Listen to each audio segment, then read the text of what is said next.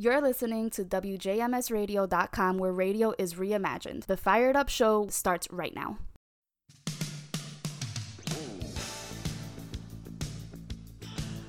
And welcome, welcome to Monday.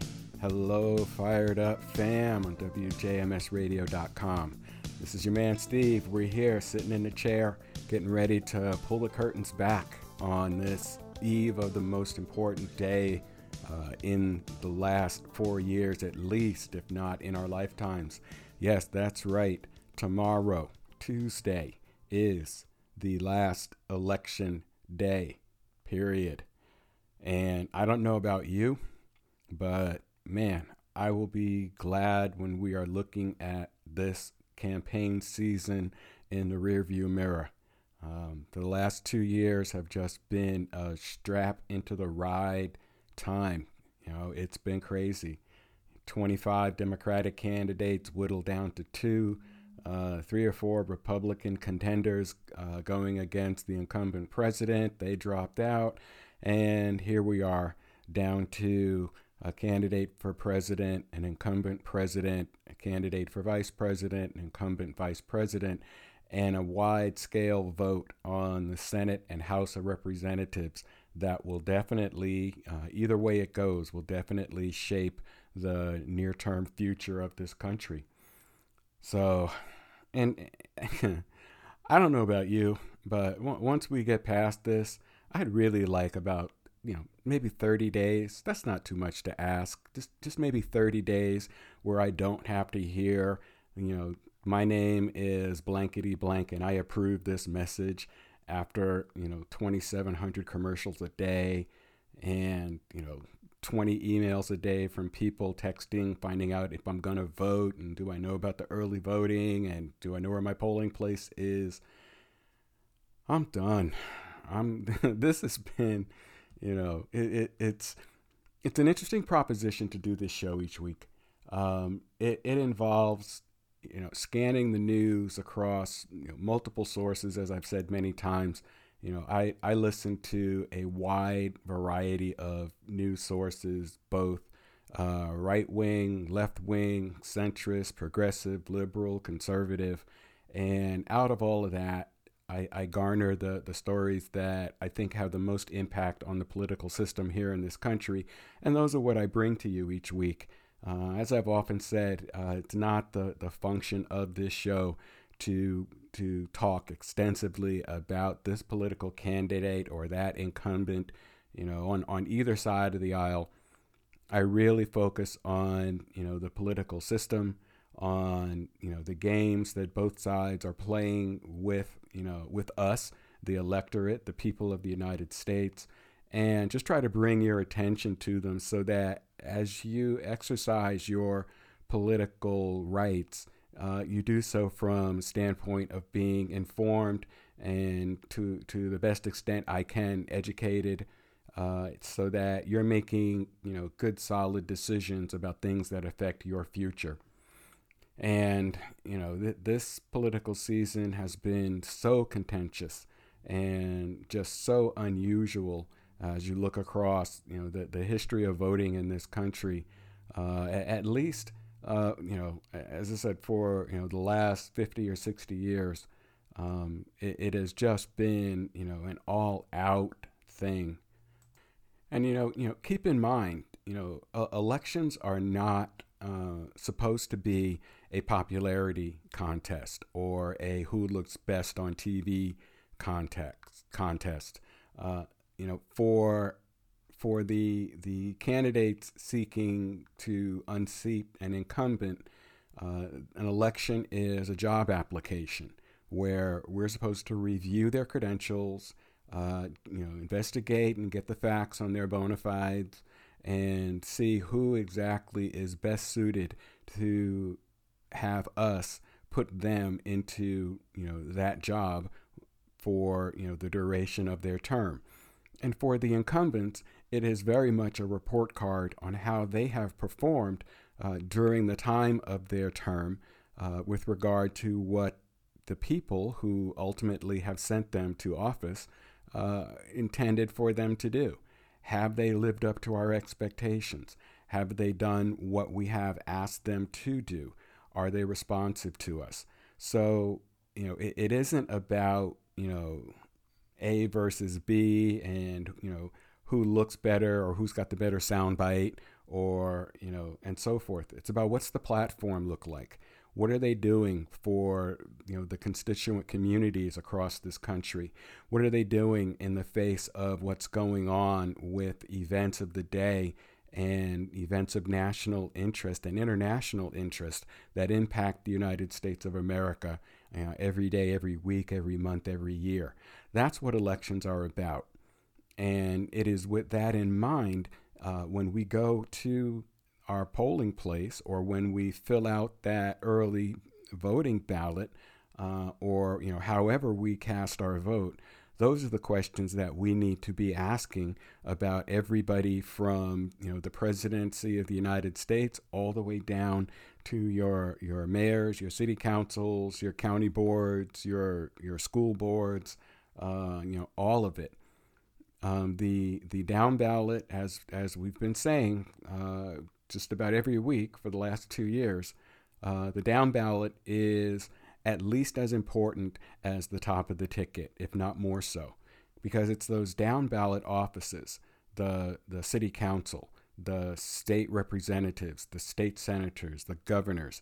These are the people that have the largest impact on your day to day lives. Uh, true, the president and vice president and the leader of the Senate and the speaker of the House you know they they control a lot about the direction that this country travels but day to day uh, the people who are responsible to make sure that your roads uh, are at least drivable, if not smooth and, and well lit, etc., and that your schools are adequately funded and teachers are adequately equipped and classrooms have what they need that your police departments, your fire departments, your your hospitals, your EMTs, that they have what they need in order to keep us safe and healthy, you know, every day of the year. These are the important races that we must consider, that we must make sure that we are as informed about as we try to be with our national offices, because uh, they're the ones that you will interact with, you know, on a daily basis. So you know, it, it is important. And right now, we're at Monday. Tomorrow is election day. Uh, in in this political season, it, it isn't the first day of voting. It's actually the last day of voting, of actual physical voting, when everyone who has not yet submitted a ballot through the early voting process will now go to their local polling place and you know cast their val- their ballot in person. And you know if you are among those people who have not yet or did not take the early voting option, so you will be uh, going to your polling place tomorrow and physically casting your ballot uh, as you have uh, for a long time, if you're a long time voter, or maybe it's your first time, and you go and participate in the actual physical voting process. Um, it, it is important that you do so. You know, uh, I have been saying, as well as every uh, news source and, and personality on TV and all kinds of leaders all up and down and celebrities and, and politicians have been saying uh, it is ultimately important that you get the, your vote counted. So if you if you are among the people who will be casting a ballot in person tomorrow, um, please make sure that happens. Don't let anything or anyone stand in your way. Make sure you have what you need to prove who you are, whatever your requirements are in your state. Make sure you have that information. Get to the polling place, get there early. You're probably going to be standing in, in a line. Uh, don't let that discourage you. But in, in any way you can, make sure that you get your vote in by the end of voting tomorrow. Then we begin the process of you know counting up the votes and watching to see what happens. Uh, we'll we'll talk about that in a little bit uh, further on in the program. But of course, first, as I always do, uh, want to recap where we are with the numbers. So um, you know, for for numbers, um, nine point one eight five million, two hundred thirty one thousand, ninety one point six million. What are those? Well, 9.185 million cases of COVID 19 have been reported in this country as of Sunday, and 231,000 uh, deaths from COVID have been reported. 91.6 million, that is the total number of early voting ballots that have already been cast in the 2020 uh, presidential and national elections. Uh, that's uh, two thirds of the total number of ballots that were cast in 2016, uh, and uh, you know 60% of the ballots that were cast in the 2018 midterms. So we're on our way, apparently, to what is going to be a record voter turnout for this election, uh, which you know is not and, and was not unexpected because of the contentious nature of this this term's elections and all of the issues that have been at uh, at the forefront of the political discussion and you know the the national concerns and and everything. Uh, this election has always thought that it to be a a barn burner in terms of the number of people who will get out and vote. So so we will look to see how high that number goes at the end of, of ballot counting. And you know, as a reminder, as as we've been talking about, uh, unlike elections past, where you know if you waited up until you know midnight or one in the morning or whatever, that you would have a a final call on who the next president uh, would be. That's likely not going to be the case with this election, as there are literally millions and millions and tens of millions of uh, ballots that are going to need to be counted, you know, through the states throughout the country. So it's going to be a few days, and it's going to be a tumultuous couple of days at that. Um, the incumbent administration has already begun the battle process against the voter registrations and, and voter turnout in this country.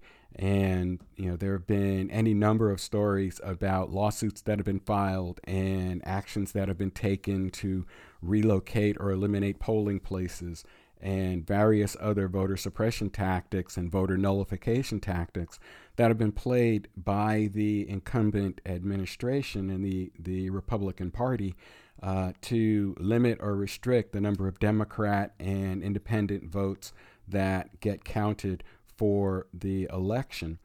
Uh, and, you know, not to be discounted, uh, the great state of Texas is once again in the news as a story came out on Sunday uh, about the Texas Supreme Court rejecting a Republican led effort to throw out nearly 127,000 votes that have been cast in Harris County, which inc- includes Houston, uh, where they have, because of the pandemic, they set up drive through balloting. And the article uh, that came out, uh, and this article was reported in the Texas Tribune, uh, that the Republicans uh, are pursuing a lawsuit in federal court hoping to get the votes thrown out by arguing that drive through voting violates the U.S. Constitution. A hearing in that case is set for Monday morning, or actually, by the time this show airs, will have already occurred. Uh, and, you know, in, in this Houston based federal district court, uh, just literally one day before Election Day. So, uh, while I won't have the outcome of that, that case uh, as of the time of the airing of this show, uh, we'll follow up and and you know bring you what updates uh, I find out. Uh, I will post once I get the final decision on the case. What I'll do is I will post it on my Facebook page uh, as as one of the this just in articles that I post periodically on news that doesn't make it into the broadcast due to you know time constraints or the day I record this and so forth. So if you go to the Fired Up Radio page in Facebook, uh, there will be a post, uh, you know, probably you know midweek uh, regarding this, where I will follow up and give you the outcome and let you know what I think it means. Um, and, and, again, that's uh, in Facebook. Uh, search for Fired Up Radio, and you'll get my page. Uh, please take a moment to you know, to like the page and subscribe so that you continue to get updates as I post them out. And, uh, you know, let me know also what you think via the email address, which is firedupradio at yahoo.com. Uh, let me know what your impressions are or were of the, you know, election just completed. Uh, are you happy with who's won? Are you unhappy with who's won? You know, do, do you think the right decision was made? You know, either way. So let me know. And, you know, I'd, I'd love to have some comments and bring them to the show on, you know, the next Monday or the Monday after where we can have a discussion about that. So, but getting back to the story, um, what what is going on with this is back in July they they ran this uh, drive-through um, early voting uh, as a way for people to vote who didn't want to risk the then booming uh, coronavirus pandemic by going into a physical polling place and standing there and casting their ballot in person. And the way it works is you would pull up in your car uh, and either with a, a buzzer that was there or honk your horn, a, an official poll worker would come out would check your credentials, you know, make verify your identity, and they would hand you a tablet where you could record your ballot electronically in this tablet and get it counted. In um, a last minute filing to the the state supreme court, um, several conservative uh, representatives and, and county Republicans uh, called this method of casting votes at these mobile voting centers unconstitutional and illegal under election law. Now, the counter argument is, is that they are actually are not unconstitutional. There is no designation as to uh, physical location of a, a polling place at the federal level, even though there may be some uh, governing requirements at the state levels. However, they say that, you know, even if the location where the votes are cast, if they are properly cast with all of the required identification, credentialing, and so forth, that the votes that are cast are still legal. And that's the argument that is being decided on in this in this lawsuit. And as I said, we will continue to follow it and see what comes from it. But the the upshot is is that if the uh, injunction is upheld, that more than just these 127,000 votes might be impacted. It could be several million uh, Texas votes that get thrown out as a result. And where you know the the statistics are that you know early voting uh, favors the Democratic ticket is a general rule uh, this is seen as just another way of suppressing the Democratic and independent vote in favor of the Republican vote. So we will keep an eye on that and um, let you know what happens. But you know, it, it's another example of of something that we have talked about to great length on this show. Uh, the the resurgence of all of these varied voter suppression tactics that have been going on, uh, where the idea is to eliminate as many uh, non Republican votes uh, as possible to increase the leverage that Republican votes have in the election process. You know, we've talked about things like the, the Southern Strategy, which has been ongoing for, you know, over 50 years uh, the consolidation of Republican control of local voting districts through gerrymandering, through other other tactics that have secured a, a Republican stronghold uh, on the foundational elements of our election system. You know, we, we talked about and we watched as, you know, the latest addition to the Supreme Court was you know pushed through by the Republican administration and Republican majority in the Senate, uh, even though it meant that they reneged on their commitments, their publicly stated commitments, both in the Judiciary Committee in the person of the chairman and in the Senate in the person of the Senate Majority Leader, that you know no vote on an open Supreme Court justice seat would be taken in the final year of an incumbent president.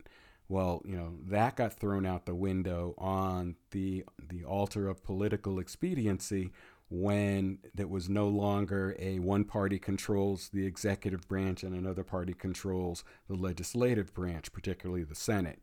So, you know, it, it is just another case uh, of this, you know, voter suppression that we have seen going on in, you know, in this country, you know, uh, again, over a 50 year period in general, but it, has been elevated to a, a high art almost uh, over the course of the last four years uh, for you know all the obvious reasons. And you know, I as I've said, it's this is this show is uh, as as best as I can make it nonpartisan. And in, in that vein, I hold you know Democrats and Republicans uh, to account for what has transpired in this this country over you know the past four or more years, and particularly in the last year with the coronavirus. Um, you know, obviously, the Republicans have used the coronavirus as a political tool uh, in order to try and hold not only the the Congress of the United States but the American people hostage in a way to you know what they would like to see happen. You know, they they have admitted on the record that you know they did not want to take action on you know coronavirus uh, prior to the election, even though political strategists across the board have argued that you know a, a Republican-led effort to provide economic stimulus to the American people and to small businesses and to housing and schools and all of these things would have been a plus for their electoral uh, aspirations. Yet they apparently they didn't see it that way. Um, you know, the same thing with the Supreme Court nomination. It is very well within what they could have done, and I talked about this on, on the show prior to the the uh, the Judiciary Committee hearings, where I laid out the four options that I thought Republicans had as to how they could handle this. You know, and and one of them was just to put it on hold until after the election and deal with it in the lame duck session uh, that you have between election day and January 21st, uh, and you know get it done then. You know it, it, it is it, it was and is you know a, a fait accompli that having the majority in the Senate gave them the votes they needed to get Justice Barrett you know approved either way, whether you know uh, the whether Trump was reelected or Biden was elected as the new president they still had the whole lame duck session to get that done. Um, but, you know, again, there are, all levels of games to be played. The bottom line, and, and we'll, we'll pause it here as we take our first break. Uh, the bottom line, particularly for, again, uh, you younger voters, especially for those who this may be your first election cycle to be actively voting in, you need to make sure that you are you know voting with your eyes wide open and your ears tuned in to look at to listen to to digest and understand what the the political strategies that are in play to get your vote are you know what are the parties doing to you know encourage you to vote their way or to discourage or discount oppositions to vote against them so we'll we'll bring this back up after the break. You're listening to Fired Up Radio right here on WJMSradio.com. This is Steve. We'll be right back after this break. Ah, yes, the world, planet Earth, third from the son of a gun. 360 degrees, and as new worlds emerge, stay alert, stay aware, watch the eagle, watch the bear. Earthquaking, foundation shaking, bias breaking, new day making change.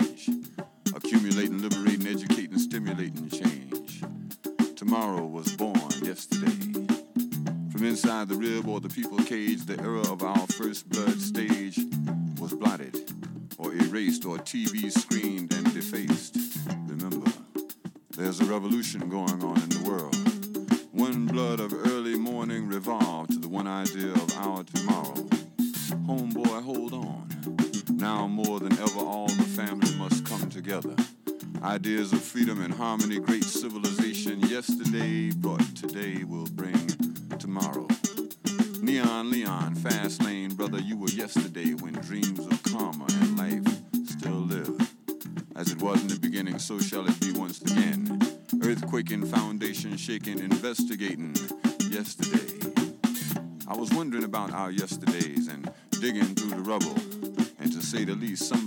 to a hell of a lot of trouble.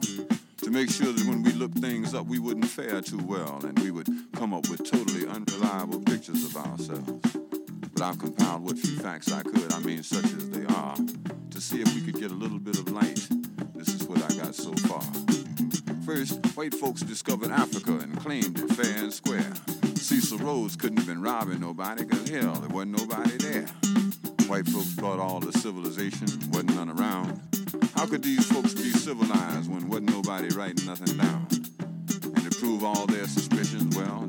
wait too long. They discovered there were whole tribes of people in plain sight with no clothes on. That's right. The women, the men, the young, and the old righteous folks covered their eyes. And no time was spent considering their environment. Hell no, this just wasn't civilized. Another way they knew the folks were backwards, or at least this is how we were taught, is that unlike the civilized people of Europe, these tribal groups actually fought. And yes, there were some rather crude yes, they were masters of hunting and fishing. Courtesy came from the heart. And yes, there were medicines, love, and religion, intertribal communication by drum. But no paper and pencils and other utensils, and these folks never even heard of a gun. So this is why the colonies came to stabilize the land. The dark continent had copper and gold, and the discoverers had a plan. They would discover all the places with promise and didn't need no leases or deeds. Then they'd appoint people to make everything legal to the and greed. And when the natives got restless deep in the jungle, they would call it guerrilla attack and never described that folks finally got wise and decided that they would fight back. Still, we are victims of word games. Semantics is always a bitch. Places once called underdeveloped are now called mineral rich. And still, we are constantly hounded with unity just beyond reach. Egypt and Libya used to be in Africa, they've been moved to the Middle East. Are examples galore, I assure you, but if interpreting was left up to me, I would swear every time this version ain't mine. That's why it's called His Story. Earth shaking, foundation quaking, bias breaking, new day making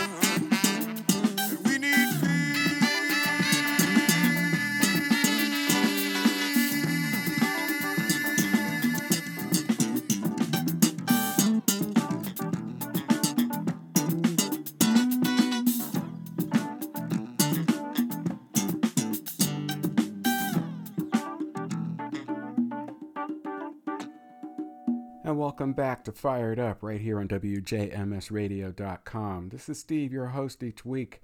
And as always, we talk about what's going on in our political system here in the U.S. So I wanted to pick up where I left off. And I started talking uh, particularly to the younger set out there. Uh, those of you, you know, I know you hate the term, you know, millennials, Gen X, Gen Y, Gen Z, Gen whatever but particularly those of you who may not have been around for the election in 2000 between uh, Al Gore and George W. Bush, uh, where it, it ended up going to the Supreme Court for a final decision. And I bring that up because, you know, if you've been listening to the news, you've heard many references to the 2000 election, uh, you know, again, Gore versus Bush and you know a lot of comparisons between then and and what potentially might happen once all the votes are cast in and completed in tomorrow election day and um, while I'm I'm not getting into predictions about who's going to win and, and who's not going to win, um, you know, and nor am I going to be reciting you know any number of polls that are out there. Uh, I am like many, just gonna go ahead, you know, make sure my vote's concluded and wait to see what the outcome is before I pass judgment.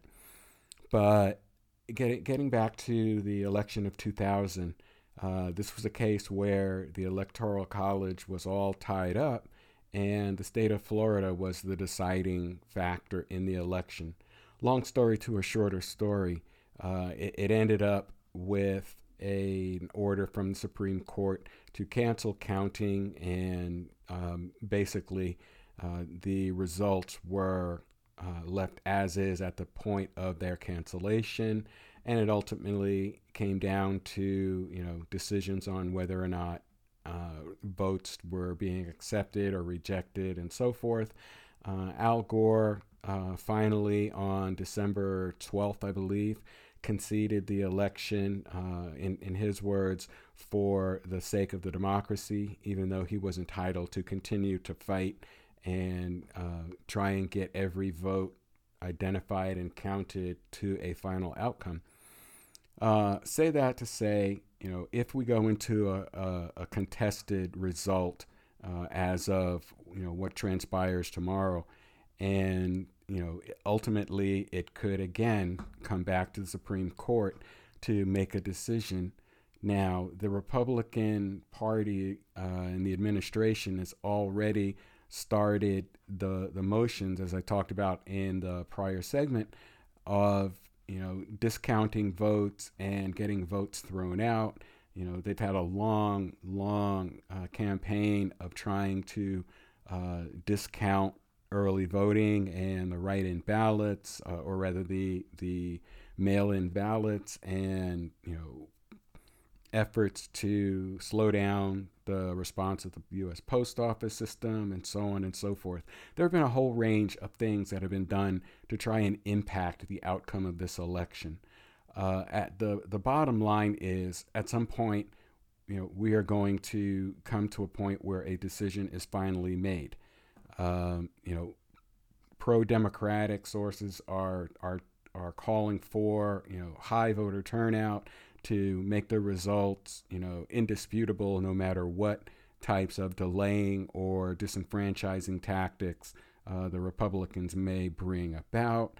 Um, you know, either way, at some point in the coming day days, you know, or or maybe longer, we will finally get an outcome and you know then we can begin to move forward and say okay now where do we go from here? What do we need to do? So you know to the younger voters out there um, i hope that you know no matter who wins that you you look at this election process. You look at all of the things that have transpired in the course of this campaign uh, from you know two years ago with all of the Democratic candidates and you know the Republicans who thought to challenge uh, the incumbent president, uh, up to all of the rigmarole that we've been going through with voting and early voting and and and all of that, and really look at it through the lens of saying, how has this impacted, you know, our role as the voting public, our role in, in this democracy? What has this done to America overall? Has has this whole process helped us or has it hurt us? You know, are are we better because of all of the the uh, negativity in the campaign and the accusations and allegations and the stories and the rumors and the conspiracies that have come out? Uh, or should we be looking at really finding ways to, for lack of a better term, purify the voting process? Uh, you know, there has been a lot of discussion ongoing and will continue to be uh, discussions about the status of the Electoral College. Uh, that has been a big issue of contention, uh, not just in this current election, but it has become more and more of a contentious issue uh, each election cycle, both you know national and midterm. You know the the second is you know how have our elected officials as a group you know, Republican, Democrat, Independent, how have they all performed with regard to our election process? Have they been, you know, a, a help or have they too been something that has hurt our electoral process? Uh, and at the end of the day, as as we go forward from here, uh, it is you younger voters who will, in in more and more numbers, become the largest voting bloc in this country replacing the so-called baby boomers uh, as the largest voting bloc. As as you know we age and and and die off you guys will take over as the largest voting bloc. What does or what do you want to see the voting process in America become. That's going to be the the overriding question of the next you know 4 years 10 years 20 years as we go out. You know, we we should look back on all that has transpired, uh, all of the the games that have been played, and all of the things that the party in power at this point, the Republicans, but historically both sides have played these games. Um, what have they done to basically secure their power in the American electorate? And has that been fair? And has it been mostly importantly has it been fair to the American people? So, you know, just that's something to keep in your mind, you know, as you conclude the voting process in this cycle. And dare I say it, as we begin to look forward to the midterms in, you know, in two years, uh, where we will go through another version of this all over again. And, you know, on this show, we will be talking about midterms um, a lot over the course of you know 2021 as we begin to make our way toward that election cycle. All right, uh, again, you know, a lot to think about there, young voters. So please, as I said, vote with your eyes open, your ears open, pay attention, seek knowledge, dig deeper, dig wider. All right, I want to transition and and want to go into a, a kind of in the same vein, you know, as I talk about on this show frequently, there are political games that are played all the time, and sometimes uh, they are not obvious. But once the facts come out, then you know things change. So if you think back to 2017, the Republicans, uh, particularly you know Donald Trump, Mitch McConnell, et al., uh, passed through a tax cut that substantially benefited the wealthiest people in this country. Now, people in the middle class and even some levels of the the lower middle class and and and working poor also saw some very small uh, cuts in their their income tax. Uh, what wasn't mentioned then and what hasn't been mentioned at all since is what else did that tax cut do? And to that end, uh, there was an article in uh, Raw Story that cites a newspaper article that was uh, published in the New York Times on Saturday. Uh, and this uh, was written by Nobel Prize winning economist Joseph Stiglitz. And he, in this article, he warns and describes a process where many people are going to see a tax increase as a result of the so called Trump tax cut. Now, uh, according to the article, and I'm, I'm, quoting here again, this came out of Raw Story uh, via the internet, uh, but it is based on an article that was written on Saturday in the New York Times. So you can go to the New York Times for uh, Saturday, October 31st, and uh, pick up the article and read it for yourself. Uh, and it cites that, uh, again, this Nobel Prize winning economist warned that many people's taxes are about to go up. But as he states, and I'm quoting the article here, but it's not because Joe Biden's campaign plans to raise taxes, as President Donald Trump has repeatedly and falsely claimed. It's because the Tax Cuts and Jobs Act the controversial tax cut bill passed by, by Republicans on a party line vote in 2017 has a provision that will start slowly raising taxes next year, i.e., 2021. And ultimately, Stiglitz warned, many low and middle income people will actually pay more than they did before the bill passed in the first place. Now, he goes on to continue and again, quoting the article here President Trump and his congressional allies hoodwinked us, wrote Stiglitz. The law they passed initially lowered taxes for most Americans, but it built in automatic, stepped tax increases every two years that began in 2021 and that by 2027 would affect nearly everyone except people at the top of the economic hierarchy. All taxpayer income groups with incomes of $75,000 per year and under, that's about 65% of taxpayers, will face a higher tax rate in 2027 than in 2019. He said, and continue to quote here For most, in fact, it's a delayed tax increase dressed up as a tax cut, wrote Stiglitz. How many times have you heard Trump and his allies mention that? That, and they surmised correctly so far, that if they waited, starting next year, the CBO and Joint Committee estimated that those with incomes of $20,000 to $30,000 a year would owe an extra $365 next year. That's in 2021. These are people who are struggling just to pay rent and put food on the table, wrote Stiglitz. By 2027, when the laws are set to be fully enacted, the stealth tax increases complete, the country will be neatly divided into two groups.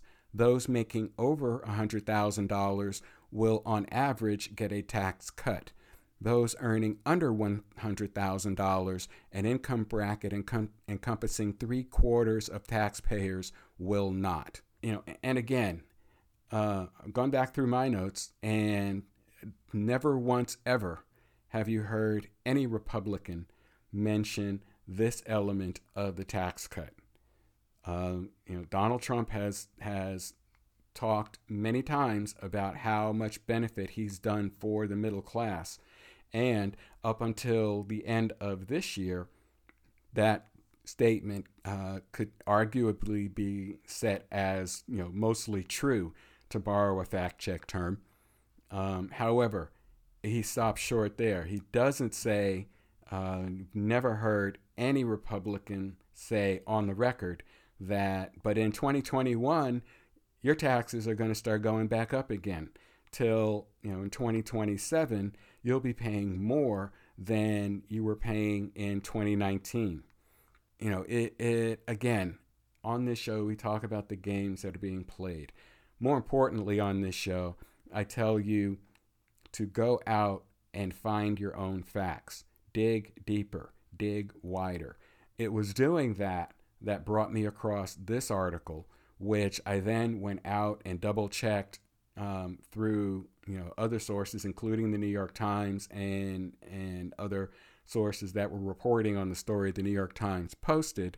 it, it is it is just something that you you can't accept what is told to us by either political party. Let me be clear about that. By either political party, that what is told us on the face is 100% of the story. You know, in this case, and again, citing the, the last section of the article, the elections gave Republicans the power to enact these tax shenanigans. Neither conscience nor principles stop them. That last sentence right there is all important. And, and again, to the younger voters, to those of you who have not been, you know, in, in the political savvy segment for that long, and this isn't a, a dig on you, it's just you haven't had enough election cycles, you know, or enough years of, you know, political speak and pundits and all of that under your belts. The the thought that neither conscience or principle stop them, as you know Stiglitz wrote in the article, should give you pause, should make you want to question your leaders, your elected officials at every turn to find out, you know, what's the real deal. You know, what what is showing on the surface, the real details are in the segment like an iceberg that you do not see below the surface. You know, and, and this is this is a classic example of a game that politicians play and they highlight the very best elements of a, a proposal or a bill and don't give anywhere near the same amount of detail to the elements of that bill that may negatively impact you know their constituents. And it is until you you do your diligence you do your digging and you find out about it that's when you know the questions need to be asked so remain to be seen and, if you you pay attention to press conferences and other official information that comes out of the White House or you know the Senate or the House of Representatives to see if they begin to bring you know this element of the tax cut bill up now the, the cynical side of me would, would say to you, I almost guarantee you will not hear anything about this between now and the end of the day tomorrow. Um, you know, obviously, telling the the the middle class that you know the supposed tax cut is actually going to turn out to be a tax increase, uh, and that you have the Republicans to thank for it, probably not a good voter get out strategy. But that's not to say that once the election is a settled deal, that information will not be brought out either through questions from the media to the powers that be, to the, the Kayleigh McEnany's of the world and the Donald Trumps of the world uh, about this issue. Then you can be able to see how they respond to it, if they are going to respond to it accurately. You know, remember, what, what they're talking about is this much touted tax cut that they have been telling us about since 2017 is actually going to turn into a tax increase over the next seven years for anyone making essentially less than $100,000 a year. So, you know, as I say on this show many times, the political games never stop. What stops them is when the political electorate, that's you and me, when we are educated and intelligent and have done our homework, have done our diligence, and know the truth based on, you know, getting information from all different sources and comparing it. You know, as I've said many times, you know, I listen to, you know, to the right, to the left, to the middle, to the top, and to the bottom because the truth is often somewhere in the middle and you have to dig in and get the details. So, you know, this this article came up and just, you know, blew me away in terms of the fact that even in the level of searching and research that I do, that this had not surfaced before now. Um, you know, and it, it just is a continuation of you know what I've often said about the political system in this country. So as we look, and, and we'll we'll do the final bit on this segment, and kind of look forward into what happens on November 4th and, you know, December and January and, and on out through the, the time after this election, the the question becomes, you know, what direction do we as the voting public, what direction do we as the electorate want to see our country go in?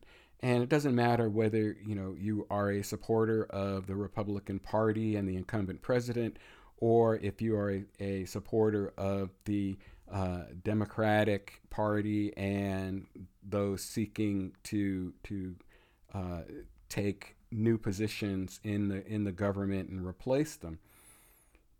We need to be having that continuing conversation with our elected leaders, you know, all the time. We can't stop once the election's over. You know, and in fact, more importantly, those people who are newly elected in office, not only do we need to give them our feedback and our input, they absolutely need to have it. They need to to know what their constituents are thinking. They need to know what it is that we want them to do. You know, and you know, it, it has been clear that you know uh, up until very recently, probably until the 2018 midterms, um, both parties were kind of tone deaf to what the the wants of the public were. You know, uh, I've said it before. How many times have you heard, you know, in wherever you get your news from, that you know, 58% of the American people, or 60% of the, you know, of Democrats, or 75% of Republicans, or 70% of the American people favor one position or the other, and yet nothing is done on that position. You know, we often hear on on the Republican side of things uh, information, you know, that you know Donald Trump has the support of 90% of the Republican Party. Okay, he has 90% support of his Republican Party. However, the number that you need to to understand is two to one. And that two to one is the ratio that independents and Democrats outnumber Republicans in this country. So when you hear that you know the president has a 90% approval rating among Republicans, that's 90% of about 30% of the American electorate, or about 27 million people. That leaves you know 73% of the electorate opposed when you count Democrats and independents. Now, yes, some Democrats will vote Republican, some independents, um, you know, uh, even though they're independent, they lean to the Republican or the conservative side. I get that. But again, you, you can't just take the numbers, particularly poll numbers, at face value. We did a segment on polls uh, several months ago, and I talked about, you know, when you see a poll, one of the things you need to to look very carefully for is how many people did they actually talk to? You know, what was the, the margin of error? So, you know, if a poll has a 3% margin of error and it's giving you a number, let's say 60%, that means that somewhere between 57% and 63% is the real number. Now, they only spoke to 500 people, but they are extrapolating that to represent the population of the United States, i.e., some 340 million people, you, you get the idea that they are, are, are painting a picture with very few points of reference. So, you know, polls, take them with a very large grain of salt. Look into the back data. You know, definitely uh, verify polls that you see with other polls from you know nationally known sources. Um, as I've always said, do your homework, do your diligence, dig wider, dig deeper, be informed. That's the best way that you can be assured to guarantee that your wishes are being carried out by your elected officials. So on that note, we're going to wrap up this show here. As I said, if you are, are still in that group that is going to vote in person tomorrow, please vote, get out there and do that. Make sure you get there, bring a cup of coffee, you know, bring a chair, whatever, but vote. All right, so that's going to do it for this show. We will meet again, you know, next week and kind of do uh, the the post mortem status. Hopefully, we will have a decision by then. Uh, but if not, we will keep posted on on the progress. Thank you all for listening each week. I truly appreciate it. If you uh, want to comment to the show, the email address is firedupradio at yahoo.com. Please go to the Facebook page, Fired Up Radio on Facebook, and check out the notes that I post there. Um, I appreciate your listening each week. Please take care. Please stay safe. If you're going to the polls, make sure you wear your mask, bring some hand sanitizer, and I will talk to you all again in seven days.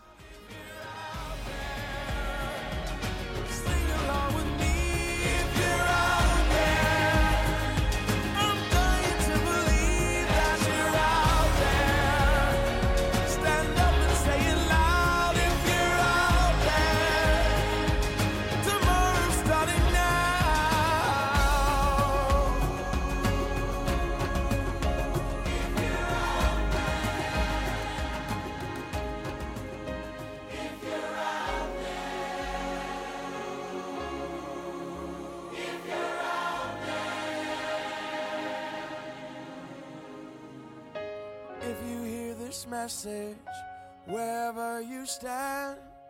I'm calling every woman, calling every man. We're the generation we can't afford to wait. The future started yesterday, and we're already late.